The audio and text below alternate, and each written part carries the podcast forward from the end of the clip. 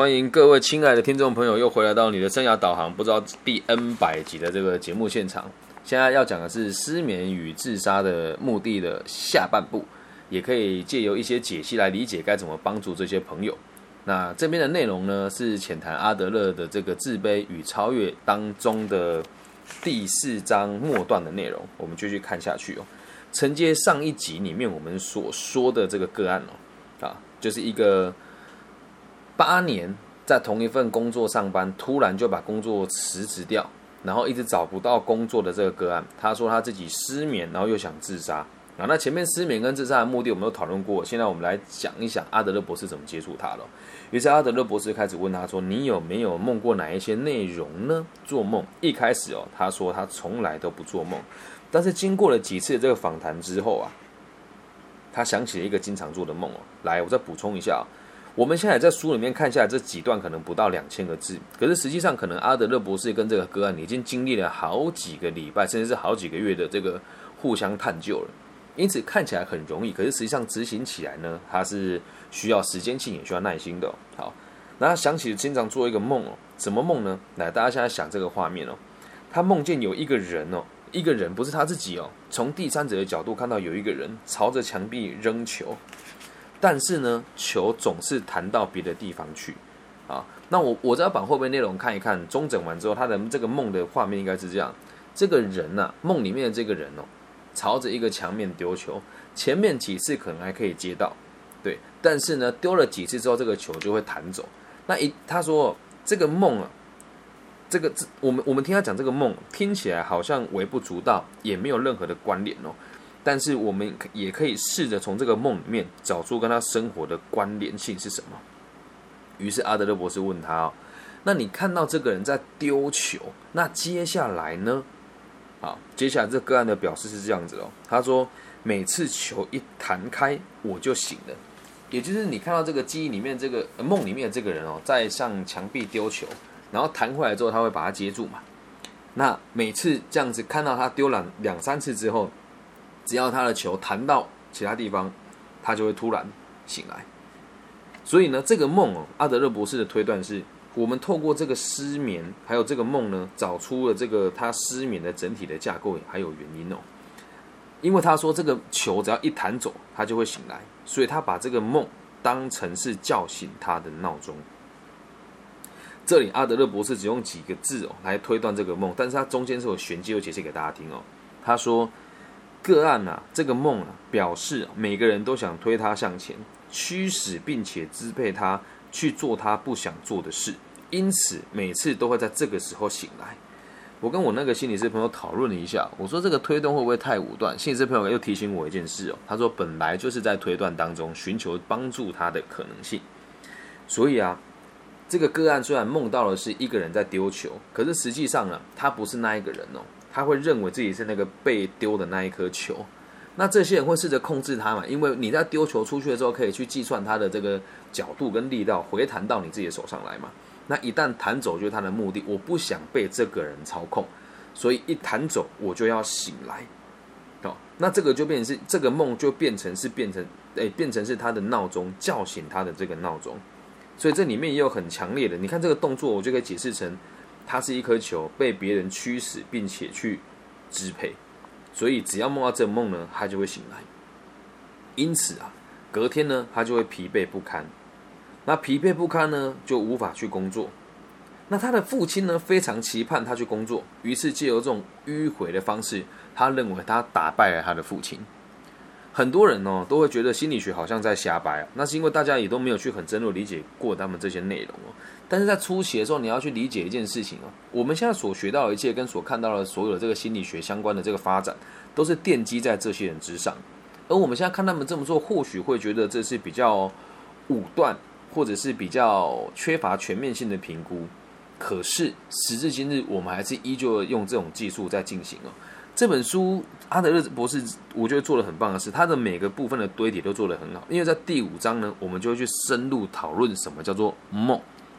而在第五章讨论梦的时候，第五章就是下一集的内容哦，我们就会告诉大家，在阿德勒博士开始钻研梦以前，所有人类的文明跟这个科学还有医学对于梦的解释是什么。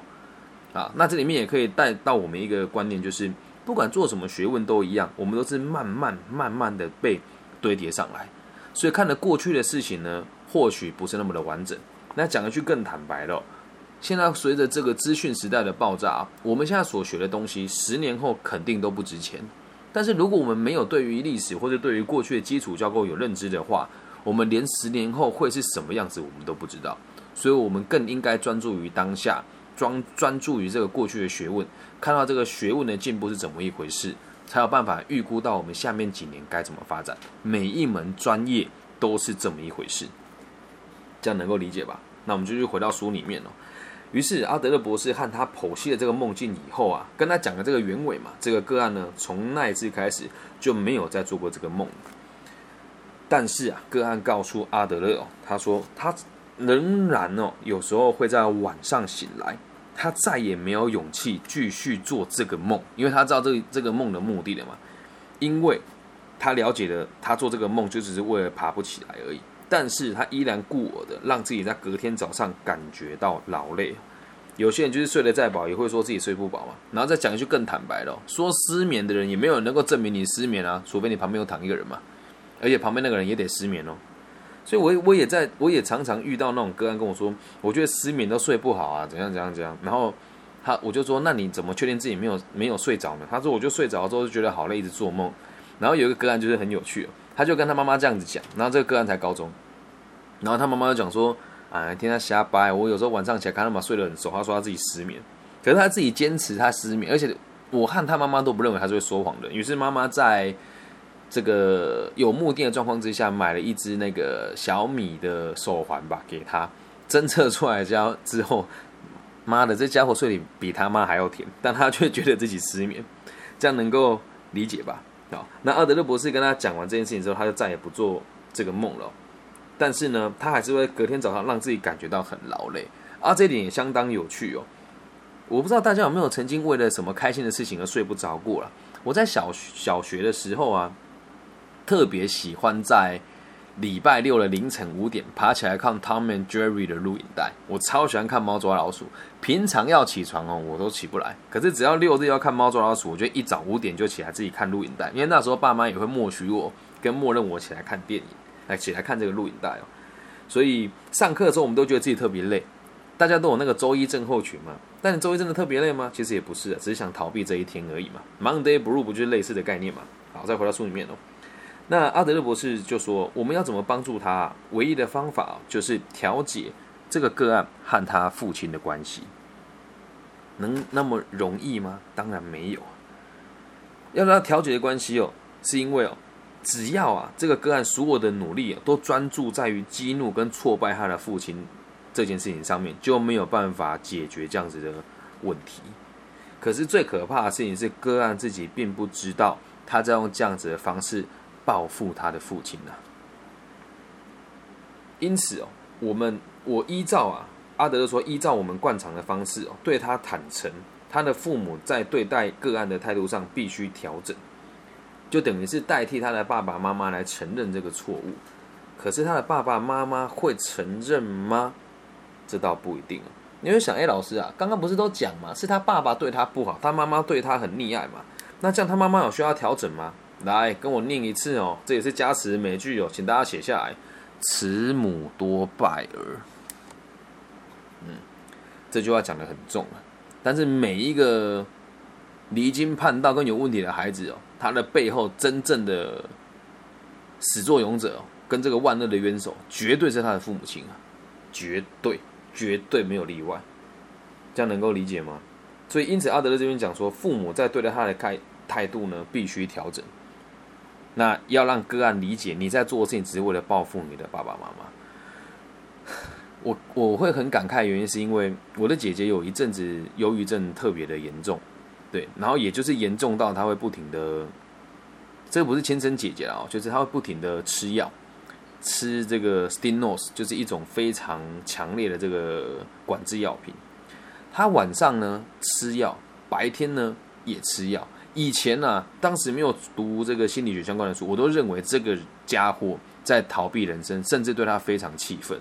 可是当我深入了解这个人的家庭以后，发现哦，这个姐姐的父亲啊，非常的暴躁而且易怒，并且对于他所做的每一件事情呢，都相当的专制。可是他又很宠爱这这个姐姐。什么叫宠爱哦？这个家里呢有个弟弟，弟弟在读大学的时候，一个月生活费呢就只有五千，而姐姐的生活费呢高达一万二。但是姐姐拿了家里更多的资源之后，她就必须得更接受家里的人对她的限制跟期许。但就我从侧面观察啊，就是这个姐姐的父亲跟母亲对她没有太多的限制，因为她本来念的是护理专科，但她后来升学的时候呢，又读了这个化妆品跟美容相关的行业。可是怎么做，她都认为达不到父母的需求，因此哦。他在出了社会之后，看起来生活也是平步青云，都是考了很好的成绩，去了很好的企业。但是他心里面那个坎一直都没有过去。就在某一次，他在感情上遇到了一个很大的打击，他就开始严重的忧郁症，吃也不能吃，睡也不能睡。当时整个家庭呢，包含我自己，都认为是这个男生，就是他这个谈恋爱的对象，对他造成伤害所导致的。但是后来哦，仔细想一想是因为。这名姐姐从小到大都没有真正的去自由做过她想做的事情，而且每一件事情她都是胜利者，在整个家族里面她都是成绩最好的，长得最漂亮的。可是这次的这个挫折过不去，我们那时候去看智商师的时候，他都说这是因为他受到这个挫折受不了。但我看完这边之后就发现，他很有可能用他的方式在报复这个整个家庭对他的压抑啊，但他自己却没有发觉啊。而最有趣的事情是，后来这名姐姐痊愈的原因，是因为她的爸爸再也没有那么的火爆，而她的妈妈再也没有那么过分的去控制她的生活。对这个个案的父母亲啊，爸爸是暴脾气，只要不顺他的意就是用骂的。那妈妈呢，就尽可能的焦虑给他看，而且不管你捅了什么篓子，妈妈都会帮助你。那虽然时至今日呢，这个姐姐的爸爸妈妈还是对她很溺爱。但是可能也得到了过去的关注，然后又现在又可以让家里给他那么多的支持，因此他现在状况也稳定很多。所以也要跟大家分享，如果你周遭有这样子自杀跟这个失眠的朋友，其实某种程度上呢，也都是有目的性的。那我们要去找出他到底是用这样的行为在报复哪一个人，或者在不自觉当中用这样子的方式在追求哪一些目的，事情呢就会简单很多。好，再回到书里面来哦。那阿德勒博士呢？对这个个案哦说的这句话，我觉得这一段真的很精彩，也很像我在跟很多其他的朋友跟学生对谈的内容。他说：“你的爸爸错的很离谱，他一直对你施压的这种做法呢，是相当不明智的。或许呢，他患有某方面的精神疾病，是急需要被治疗的。但是你又能怎么做呢？”你无法去期待改变他，他养你，他生你，他给你那么多的资源，而且也确实是他不像你愿意承担跟承认你现在的错误，然后试着来面对自己，想要改变自己哦。这种感觉呢，就很像老天要下雨，那你又能怎么做呢？你能做的就是只有撑伞，或者是坐上计程车去避雨。如果你用你的意志力试图来阻止下雨的这样子的行为，是一点用处都没有的。但是最有趣的是，你现在的状况啊，就像在雨水抗战。你相信这是显示力量的方式，让你心里也过得舒坦那么一些些。但可惜的事情哦，你不过就是在伤害自己而已。而且这样子的伤害，比任何其他人能能够伤害你的这个程度都还要更深。那这这个这句话里面也隐藏的一个意涵哦，就是我们在做事情是这个样子的，都会有两个圈圈嘛，一个叫关注圈，一个叫影响圈。那什么叫关注圈哦？就是你所关注的事情。那什么叫影响圈呢？你的能力范围所及的事。那阿德勒博士这边用这个两个圈圈嘛，老天要下雨这件事情，我们无法左右它，所以这个叫关注圈。但是能不能撑伞出门，或是干脆不出门，或是干脆走出门去演那个刘德华的冰雨的那个 MV，让雨水敲敲你的脸哦？这件事情你是可以做选择的，所以这个就叫做影响圈。那这也是我一直以来在做生涯规划，还有对我自己的这个生命历程在做这个探讨的时候会做的一件事情哦。就反比如说，我现在关注的事情是能不能让我的思想跟个体心理学让更多人看见。这对我来讲是关注圈，毕竟我现在在这个地方做各个平台的直播嘛，然后也把它录音下来，放在不同的网站上面给大家听。那我希望有，就是所有的人都听我的节目好。这世界有七十亿人口，但我肯定做不到的，对吧？那我能做的事情是什么？就是只要看到有需要的朋友，就跟他推荐我的频道。对，只要在这个有机会演讲的时候，就会跟大家讲我的这个演讲的内容呢，都是会录音下来的。然后我的每一个事情，每一个这个课题呢，都不怕大家抄袭，包含我演讲所用的 PPT 都是免费放在网络上供大家使用的。对，那这个就是我的影响圈能够做的事情。那在我有生之年，能不能做到举世闻名，或者是让所有的文明世界人都能够理解什么叫阿德勒个体心理学的这个精髓？以及儒家所谓的“老有所终，少有所长，壮有所用”的这个大同世界的目标，我是不知道，但我还是愿意继续努力，这样能够理解吧？这一句话的玄机就在这个地方。那也希望大家可以去想一想，你现在关注的事情跟你影响的事情落差有多大？好，我们继续往下看哦。阿德勒博士呢，告诉他的个案哦，这些问题隐藏的关联性哦。个案对于事业的不确定、想自杀的念头、离家出走、失眠呐，这些种种种种哦，都是在处罚个案他自己，也在处罚个案的父亲。阿德勒给这个个案一个忠告，他说：今天晚上你睡觉的时候，想象你要不时的把自己叫醒，这样子明天才会感觉到疲劳。那想象一下，明天你会因为感觉疲劳呢，而不能去上班，父亲就会更加的生气。阿德勒博士要这个个案啊，面对这个事实，让他知道 自己的主要的目的呢，只有在激怒和伤害父亲而已。如果我们阻止不了这样子的抗争哦，任何的治疗方式呢，都是徒劳无功的。而他呢，始终呢，就只是个被宠坏的小孩。那到目前为止哦，阿德勒说，我们依然能够看出哦，他自己也能够明白这一点呢。在经过这一连串的治疗跟这个咨询以后，他也能够理解这件事哦。听起来很容易了，但是在这边哦，就是我看了一下，我觉得还是回归到根本吧。每一个心理学专家的个案都是这么的多。但大部分真正的改变呢，我相信大家也认同这个说法，不是因为这个心理师做了多少事情，而多数呢都是因为这个个案看到了这个选项，而选择了愿意面对。你就说，那这么这么听起来，好像心理师的工作很不怎么样诶。但请大家记住一件一个逻辑哦，这个叫做真正的课题分离。你的个案要怎么做，那是他的自由。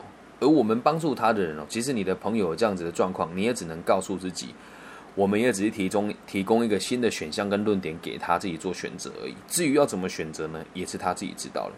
所以阿德勒博士这边写，如今他自己明白这点，好，那他知道的时候，就代表这个治疗就可以接近尾声了。好，那我们来看这个小小的总结啊。这种状况呢，其实相当于恋母情节。那恋母情节在我们前面几集有谈过，大家可以自己去看我的 podcast 或者看我的这个网易云的这个频道上面都有。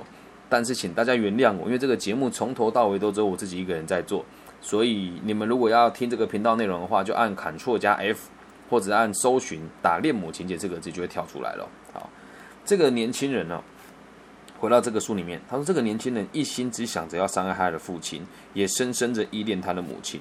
对吧？我们重复了好几次哦，他不想让母亲失望，跟母亲有合作的关系，而父亲对他就只有操控、操控再操控。不过呢，这和性是没有关系的哦。哦，他强调这是，和性是没有关系。我想他会这么说的原因是，过去在弗洛伊德讲孩子有恋母情节，跟性是有关系，所以这边强调是与性无关的。个案的母亲呢，非常宠爱他，而父亲一直对他都是残酷且不人道的嘛。那他被用这一种不正确跟不理性的方式抚养长大，所以对他自己的处境，也产生这个错误的诠释。但是呢，这并不像奴隶那样子出自本能的去杀害或凌虐他的部族首领啊。他说，这并不是像你本来就觉得这个家里人欠你，或是他们虐待你，你才想去伤害他，而只是从他自我的经验里去创造出这一切。说穿了。他的父母亲做的每一件事情都是在宠溺他。你说爸爸能够让儿子任去任意去一间公司，他爸爸难道不算是个大佬吗？算呐。毕业之后说你好好的干，我给你一个农场，不算是溺爱吗？算呐。所以他的家人并没有伤害他，哎，他认为自己被操控，这也是都是他自己解释的，这也都是他自己解释的。好，那我们继续往下看。所以啊，每一个小孩啊，都能够产生类似的态度。什么态度呢？就像这个个案，就像这个我们今天这个个案里面所谈的，我们都能够解释类似，都能够产生类似的态度。只要给这个小孩一个溺爱他的妈妈，就像这个案的妈妈一样，什么事情都担心他，然后讨好他，甚至偷偷给他零用钱，再给他一个严厉的父亲，记得哦，严厉就够了哦，不需要病态哦，就对他很严厉就可以了。就像这个年轻人的爸爸，小孩如果和父亲产生敌对，又无法独立的。解决这些问题，就能够了解他会很容易采取我们上述这个个案的这个生活风格。我看到这边哦，真的想到很多朋友的家庭都是这个样子哦。我有个朋友的阿公，对家里很有钱，但是呢，他拿去赌钱，把所有的钱都败完了。然后败完了之后呢，他又在还没败完之前，家里很有钱嘛，他要生了一个孩子，而这个孩子也用一模一样的方式复制了他这个爸爸的状况。那他们的生活环境都一样，给他一个严厉又不理性的父亲，然后再给他一个什么事情都会帮父亲跟帮孩子擦屁股的妈妈，那教出来的孩子肯定又会有这种莫名其妙的生活风格，进而来残害这个社会。讲残害，我觉得是有一点过分吧，但是我也希望大家能够理解一件事情，就是确实，如果人对社会没有价值啊，那就没有生存下去的意义啊。那你说照你这个逻辑讲，是不是很多没有专业的人就该死呢？其实也不是这么说的。我们每个人存在都是有价值的，只是你得找到哪些人重视你。只要有人重视你，你就有价值。那假使这个世界上有人重视你的话，你就要去试着理解你要怎么样去帮助这些人，你的人生才会平衡，才会简单，才会幸福。OK，那就是失眠与自杀的目的的这个节目的下集。可以让大家更加的了解该怎么去协助这些朋友，还有去理解他背后的动机。那以上就是今天的全部内容。我要把录音笔关掉喽，现在开放大家自由问答。